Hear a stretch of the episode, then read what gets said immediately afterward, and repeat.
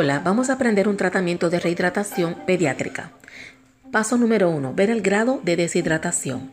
Aquí se va a buscar la urgencia, la frecuencia respiratoria y el signo de pliegue positivo. Además se va a ver el estado neurológico, donde si el paciente muestra somnolencia o un letargo, este podría estar en estado de gravedad. Paso número 2 tipo de deshidratación. Aquí vamos a hacer un estudio de laboratorio para ver el estado de sodio. Si el sodio está en 130 a 150 mil equivalentes por litro, va a estar en estado de isonatremia, donde el 80% de los pacientes se encuentran. Si está menor a 130 mil equivalentes por litro, va a estar en estado hiponatrémico, lo cual está el 15% de los pacientes. Y si está en mayor a 150 mil equivalentes por litro, estará hipernatrémico, lo cual está el 5% de los pacientes. Para tener una idea de en qué estado está nuestro paciente, en lo que llegan las pruebas de laboratorio con los resultados, vamos a ver los signos de que el que está irritable con vómitos, náuseas, cefalea, podría estar en estado hiponatrémico. Si se ve la turgencia normal, pero una textura gruesa en la piel, podría estar hipernatrémico. Aquí el paciente se le va a ver la piel seca y se va a ver sediento. Y en el caso de isonatremia va a estar el paciente con piel gris, seca, fría y mucosa seca.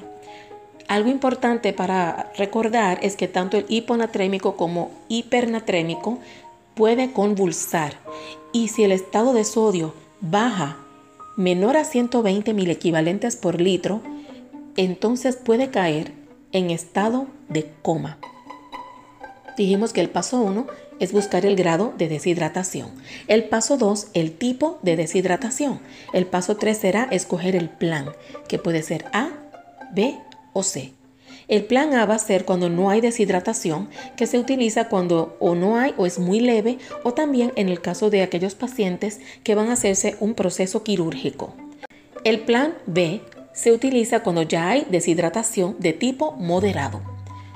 También va a ser oral, al igual que el plan A siempre y cuando no sea quirúrgico en el plan A, que ya sabemos que no sería oral, porque hay que abrirle una vía. Y por último, el plan C. El plan C es endovenoso. Este es para casos graves, cuando está en letargo, cuando está en shock. Primero va a tener taquicardia y luego va a presentar bradicardia. Es importante que para determinar si el paciente amerita un plan A, B o C, sobre todo el B o C, Recordar que debe mostrar dos signos o síntomas para asegurarnos que está en este plan, que el plan es el apropiado. En el plan A vamos a tener el ABC. En el plan A es solo de mantenimiento y aquí vamos a recordar que la A del ABC significa alimentación constante. Va a ser frecuente pero en menos cantidad. No debe incluir grasa ni azúcares simples como dulces, por ejemplo. El paso B significa bebidas abundantes. Aquí se le puede preparar un suero casero, que explicaré más adelante. Y el paso C sería la consulta preventiva. A, alimentación constante. B, bebida abundante. C, consulta preventiva. Esto es el plan A a grandes rasgos. El plan B va a ser también oral y el plan C va a ser endovenoso. Si el paciente está mostrando, este paciente que ya está grave, nos está mostrando vómitos o diarreas, se le va a administrar lactato Ringer. Si está diferente a esto, se le puede dar solución salina 0.9%. En caso de que no se le encuentre la vía debido a su estado de deshidratación, este paciente se le puede hacer una infusión por sonda nasogástrica que puede ser 20 a 30 mililitros por kilogramo por hora. Importante estar cada 30 minutos verificando al paciente en los tres planes A, B y C.